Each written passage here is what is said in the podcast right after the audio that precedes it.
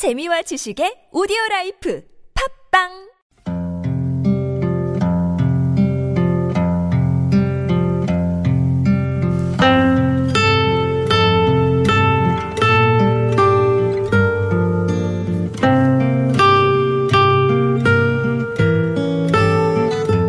안녕하십니까. 가슴에 담아온 작은 목소리 김영호입니다. 저희 프로그램이 지난해 방송됐던 연말 특집 가슴에 담아온 작은 목소리 9개월간의 발자취로 제29회 한국 PD 대상 라디오 특집 부분 작품상을 수상했습니다. 그간 우리가 담아냈던 그 많은 목소리들이 누군가의 가슴에 작은 울림으로 남아 전해졌다고 생각하니 정말로 감사한 마음입니다. 오늘 가슴에 담아온 작은 목소리는 한국 PD대상 수상 기념으로 30분으로 확대 편성해 지난 1년간 우리가 만났던 작지만 뜨거웠던 목소리들을 다시 한번 불러내려 합니다. 가슴에 담아온 작은 목소리. 지난 1년의 기록입니다.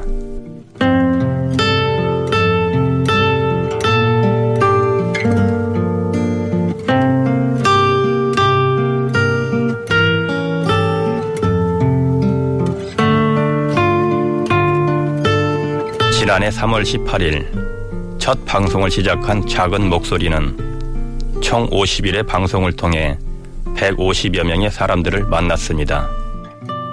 대부분 가난하고 약하고 세상의 관심에서 소외된 사람들이었죠. 목소리를 영어로 보이스라고 하죠. 이 말은 부른다는 뜻의 보크에 그 어원을 두고 있다고 합니다. 우리의 목소리가 가장 중요하게 쓰이는 순간은 누군가를 부를 때라는 뜻이겠죠. 가슴에 담아온 작은 목소리는 그런 간절한 부름에 대답을 건네는 프로그램입니다. 조용하게, 하지만 간절하게 세상의 관심을 부르는 목소리가 있다면 앞으로 저희는 어디든 열심히 달려가겠습니다.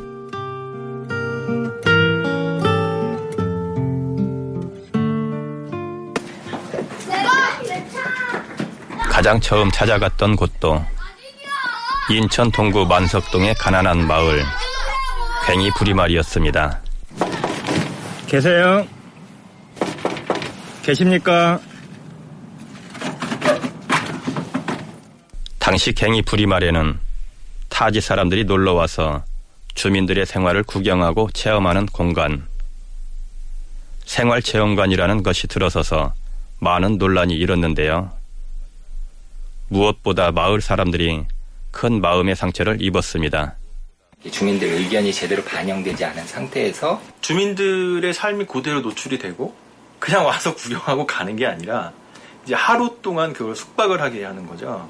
그러면서 아이와 엄마나 아빠가 와서 1박을 하면서 예전에 엄마 아빠가 이렇게 살았단다. 적어도 예전에는 내가 가난하게 살아도 그 내 삶이나 우리 아이들 지키면서 그리고 당당하게 어떻게 살 수 있었던 것들이 만석동 하면 가난한 동네. 이렇게 되고 급기야는 이 가난한 동네의 모습과 삶조차도 관광거리나 상품화 시키려는 이게 정말 분노가 치밀어요 정말. 이게 말도 안 되는 것 때문에. 취재를 마치고 나올 때 한 주민이 우리에게 들려줬던 말은 그 후로도 한참 동안 마음에 남았습니다. 사람이 사는 곳이다라는 것에 대한 생각들을 가지고 무슨 일을 하든지 간에 접근을 해줬으면 좋겠다라는 생각이 들어요. 여기 있는 마을 분들 어느 하나도 비록 지금은 뭐 가난하고 불편하게 사신다고 하더라도 그냥 뭐 마음대로 구경거리로 만든다거나 아무렇게나 대해도 괜찮은 분들이 아니거든요.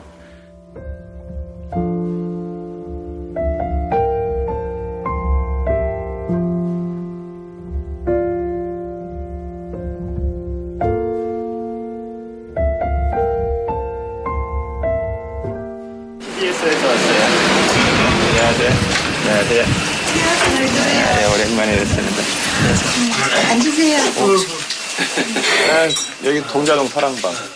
방송에서 두 차례 찾아갔던 서울 동자등도 사정은 다르지 않았습니다.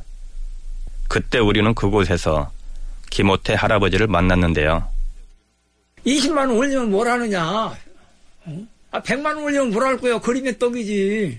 우리는 없는 사람들, 우리는 20만 원이면 진짜 이, 저 알뜰하게 살고 먹고 쓰고 이렇게 하는데 10원이 괴로운 사람들한테는 그걸 안 주고 약자니까 못 받는 거예요.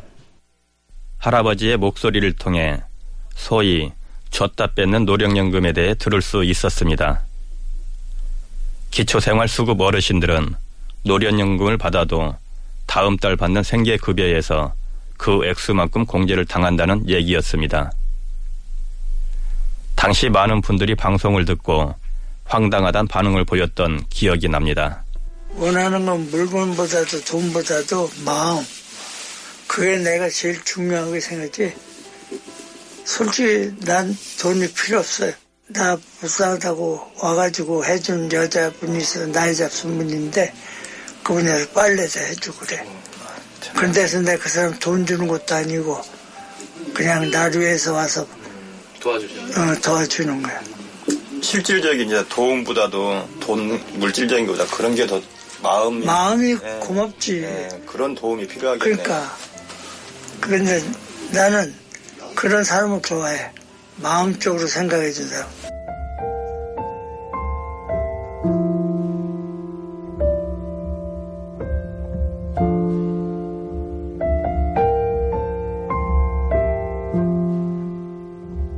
가슴에 담아온 작은 목소리가 지난 1년간 만났던 사람들 중에는 불합리한 노동 환경을 알리려 애쓰고 있는 노동자들도 많았습니다.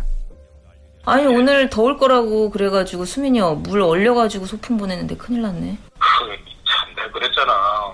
음. 오늘은 안 그렇다고. 나는 항상 일기예보에 기온과 바람과 이걸 황사를 다 우리는 체크해. 5월 5일 어린이날은 뭐 애들들 1년 동안 아무 데도 못 가가지고 아휴 진짜 수혁이 마지막 어린이날인데 올해가 중학생 되면 어린이 아닌가 이제. 75m 고공에서 비정규직의 처우 개선을 요구하면서 농성 중이던 기아차 비정규직 노동자 최정명 씨와 그의 아내 권현숙 씨. 남편이 정말 자기 연봉 올리려고 올라갔으면 굳이 거기에 올라가지 않아도 되는 거죠. 오죽하면 저기로 올라갔을까. 그 철판이 여름에는 훨씬 온도를 높이고 겨울에는 완전 더 차갑게 하는 거기 때문에 여름 겨울은 너무 지옥 같은 곳인 거예요. 아무도 나서려고 하지 않으면 밑바닥인 사람들은 계속 밑바닥이거든요. 바뀌지가 않아요, 절대. 비정규직 문제에 대해서 더 여럿이 같이 함께 살려고 그런 선택을 했는데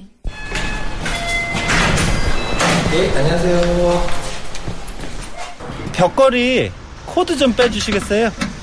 또 위험한 환경에서 일하면서도 위험 수당은커녕 저임금에 시달리는 수많은 하청 직원들의 대변자 에어컨 수리기사 박영환 씨. 어떤 사람은 이게 안전 불감증이다 그렇게 얘기를 하시는데 안전 불감증이 왜 생겼어요? 자꾸 스케줄 압박에 실적에 시간에 계속 쫓기다 보니까 사고가 나는 거예요. 회사에서는 항상 스케줄로 미결 빼달라, 실적 맞춰달라, 그리고 빨리 처리 좀 해달라 그런 식으로 이제 계속 압박 오고 경고장 주는 회사도 있고 우리가 이제 보통 외주화라고 해서 다른 업체에 떠넘기는 방식으로 가면 법적인 책임에서 원청 벗어날 수 있고 그 하청 업체 노동자들은 늘상 위험한 업무나 어려운 업무에 노출되는 빈도가 급격하게 증가하게 된 거죠. 안전 장비 없이 작업을 하는 경우가 허다히 발생하게 되고 최소한 안전 업무나 그 생명 업무에 대해서는 실질적으로 그것을 관장하고 있는 원청이 직접적으로 운영해 가는 방식으로 해야 그 위험에 대한 대비나 비용이 직접적으로 산정이 되고 또 거기에 대해 대비가 가능하다 이렇게 보는 게 맞겠죠.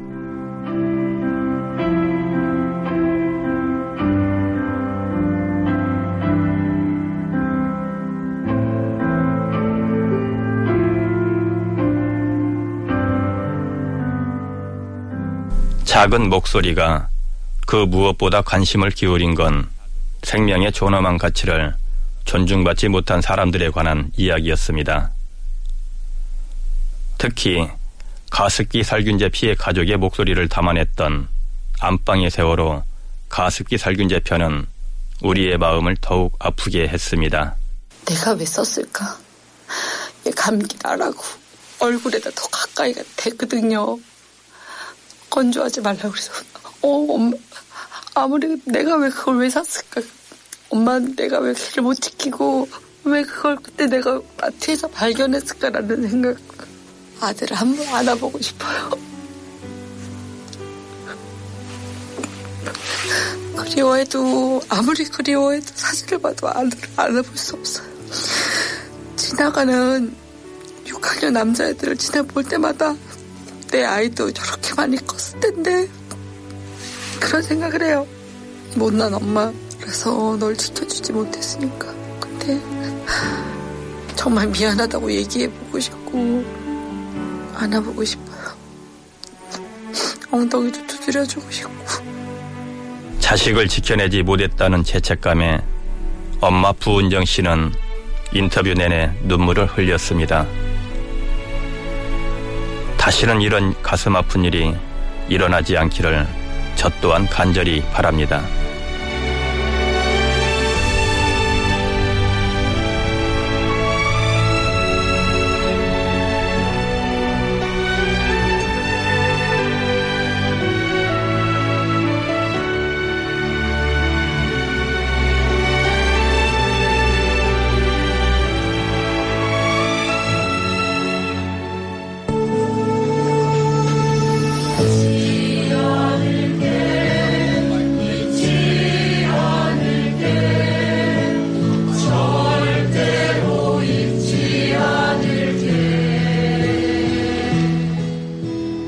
가슴에 담아온 작은 목소리는 세월호 참사의 진실에도 끊임없는 관심을 기울여 왔습니다. 4.16 기억 저장소, 민간 잠수사의 추모식장, 세월호 청문회까지 참사의 진실을 밝힐 수 있는 곳이면 어디든 찾아갔습니다.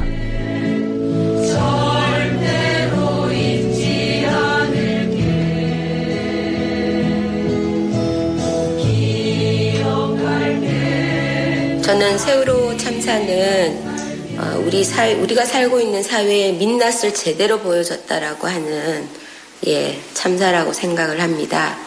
그래서 어, 세월호를 잊지 말아야지 앞으로 우리가 살아야 될 사회는 우리 국민들의 생명이 존중받고 그리고 안전하고 예 그것이 보장받을 수 있는 정말 법의 헌법에 보장되어 있는 쓰여 있는 대로 살 수 있는 그런 사회를 위해서는 반드시 잊지 말아야 된다라고 생각합니다.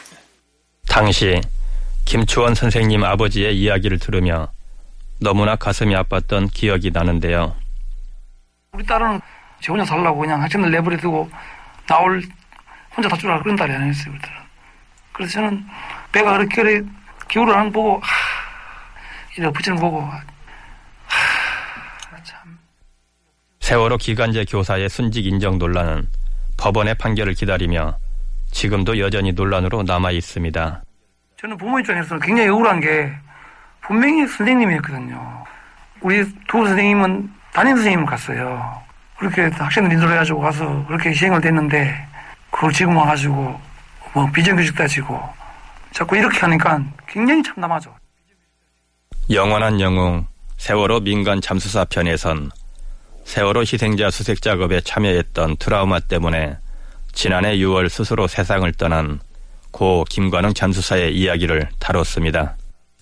저는 잠수사이기 전에 국민입니다. 국민이기 때문에 달려간 거고 제 직업이 제가 가진 기술이 그 현장에 일할 수 있는 상황이었기 때문에 간 거일 뿐이지 국가, 국민 이 때문에 한 거지 애국자나 영웅은 아니에요.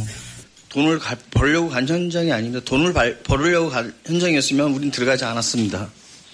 하루에 한 번밖에 들어가면 안 되는 그 수심에서 많게는 네 번, 다섯 번. 저희가 간 게 양심적으로 간 게 죄입니다. 그리고 두 번 다시 이런 일이 타인한테 이루어지지 않길 바랍니다. 어떤 재난에도 국민을 부르지 마십시오. 정부가 알아서 하셔야 됩니다. 우리 아이들을 찬 바닷속에서 엄마 아빠 품으로 데려다 주었던 고 김관웅 잠수사.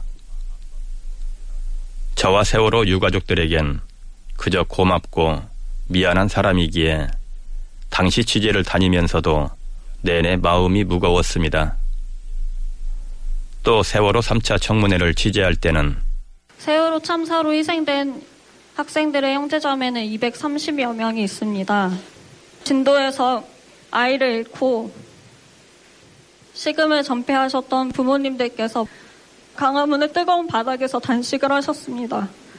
우리는 형제자매를 잃고 부모님까지 잃게 될까봐 겁이 나고 무섭습니다.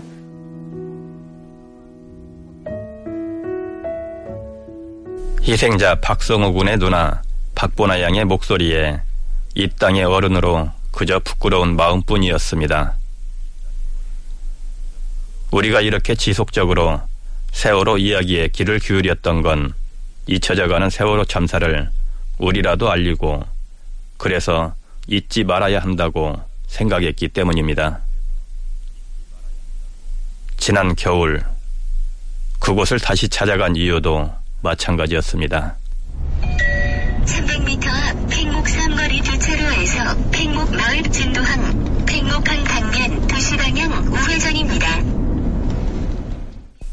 유민이를 떠나 보냈지만 여전히 마음으로 유민이를 기다리는 곳 팽목항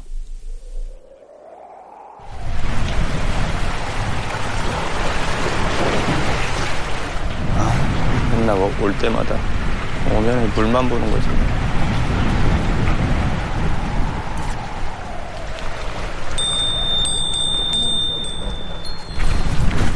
기다리는 항구가 돼버렸어요. 언제나 그랬듯 팽목항의 바람은 거셌습니다. 그곳에서 처음 우리를 맞아준 사람은 윤희 삼촌 김성훈 씨였습니다. 아, 보수 작업이요? 추가할 현수막도 있고. 이거요? 지금 산들바람이에요, 이건. 바람도 아니에요, 이건. 네. 팽목의 거센 바람에도 어느새 익숙해져 버린 김성훈 씨. 사실 윤희는 좀 그냥 일주일 정도 돼서 찾았죠. 4월 22일 날로 기억하는데요. 그때 찾았습니다. 근데 그때 윤희 아버지가 목포까지 같이 가면서 너는 다시 내려가라. 그냥 텐트에서 아직 찾지 못한 사람들을 좀 챙겨라.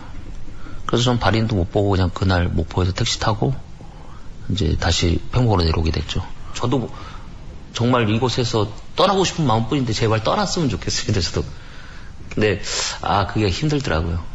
떠난다는 것이 정말 힘들더라고요. 지금은 세월호가 바다에서 나왔지만 그때만 해도 세월호 인양은 기약 없는 일처럼 느껴졌는데요. 윤희 삼촌은 세월호가 인양돼야만 모든 것이 마무리된다고 말하고 있었습니다. 여전히 팽목항을 지키고 있던 미 수습자 가족 다윤이 엄마 박은미 씨도 비슷한 말을 했죠. 그게 그게 지금 바, 소리 들리시죠? 바깥에 저 사실은 자다가도 의식이 깰, 깰 때가 있잖아요. 그랬을 때 바깥에 저 바람 소리가 들리면 아, 내딸 어떡하지? 내 딸이 아직 세월호 속에 있는데 어떡하지? 그런 생각 때문에 사실은 힘들어요. 천일 동안 내 딸을 찾지 못하고 저 바닷속에 저렇게 놔둔 그 자체가 그냥 사실 안 살고 싶어요. 게다가 당시엔 대통령 탄핵과 관련해 세월호 7시간에 대한 의혹이 큰 논란이 되던 때였는데요. 미 수습자 가족 은하 엄마 이금희 씨는 그런 상황이 오히려 조금 서운한 것도 같았습니다. 다 아는 내용이기 때문에 나는 그런 거 봐도 놀라지 않아요. 라고 얘기를 해요. 우리가 2014년에 현장에서 있으면서 팽목에 실내체육관에 있으면서 돌았던 소문들 우리가 아, 이렇겠구나라고 짐작했던 부분들이요. 그냥 다 나오고 있는 것 뿐이에요. 그래서 새삼스럽지 않고, 놀랍지 않고, 당황스럽지 않고, 왜 지금 저러지? 라는 생각이 들 정도로. 그때 우리 말 들었으면은 갖다 우리 딸 세월호 속에 없을 텐데, 라는 생각. 그때 우리한테 집중을 했으면은 갖다 이렇게까지 오래 가지는 않았을 텐데, 라는 생각. 지난 연말부터 연일 이어지는 광화문 촛불 집회를 보면서도 은하 엄마의 마음은 무너져 내렸답니다. 내가 만약에 지금 세종문화회관에서 그 밑을 바라봤을 때 그 밑에 있는 사람들 중에서 나보다 더 억울하고 나보다 더 아프고 나보다 정말 화가 나서 못 견딜 수 있는 사람이 거기에 과연 몇 명이나 될까라는 생각이 들었어요. 이 천일을 갖다 바다보를 바라보고 사는 엄마가 무슨 마음으로 살까? 물속에다 바다에다가 아이를 갖다 놓고 있는 이 엄마가 어떨까? 하지만 그래도 다윤이 엄마와 은하 엄마가 이를 악물고 버틸 수 있었던 이유는 단 하나였습니다. 세월호 인양. 그쵸. 그냥 먹기 싫어도 먹고, 자기 싫어도 자고, 내가 내 딸을 저렇게 놔두고, 이렇게, 이렇게 해도 되는 건가 싶을 때도 있어요, 사실은. 그냥 내가 빨리 다윤이한테 가는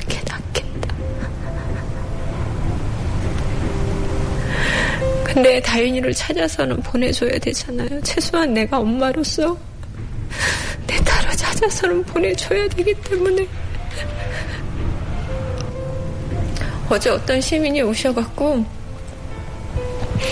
아, 너무 늦게 와서 죄송하다고, 여기에 사실은 올 용기가 없었다고 이렇게 말씀을 하시는데, 그분이 가시기 전에 한번 안아주시더라고요.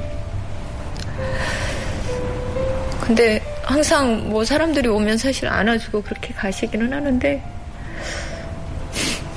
어제 같은 경우는 그분이 이렇게 안아주시는데, 내가 내 딸을 이렇게 한 번만, 한 번만 안을 수 있으면 정말 좋겠다. 근데 다윤이를 찾더라도, 아, 사실 상상이 안 돼, 상상이. 그 착하고, 그 예쁘고, 그 사랑스러운 아이의 모습은 없을 거 아니야.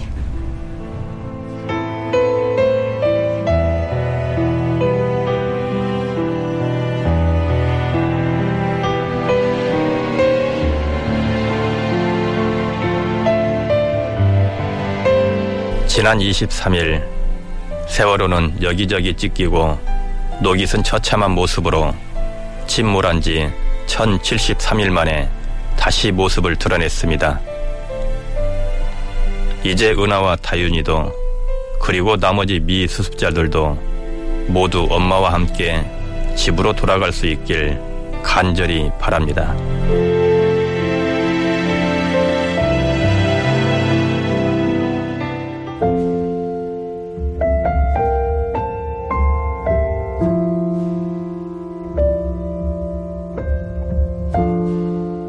지난 1년간 작은 목소리가 귀 기울였던 세상은 유독 아프고 어두운 곳이 많았습니다. 하지만 그 속에도 고통과 어둠을 밀어내려는 빛은 분명 반짝이고 있었습니다. 그 작은 빛들이 우리 사는 세상을 지탱하는 힘임을 믿습니다. 가슴에 담아온 작은 목소리는 그 빛을 찾아 앞으로도 열심히 달리겠습니다. 지금까지 연출에 권수림, 김현우, 김우광, 구성의 이정아, 그리고 저는 김영우였습니다.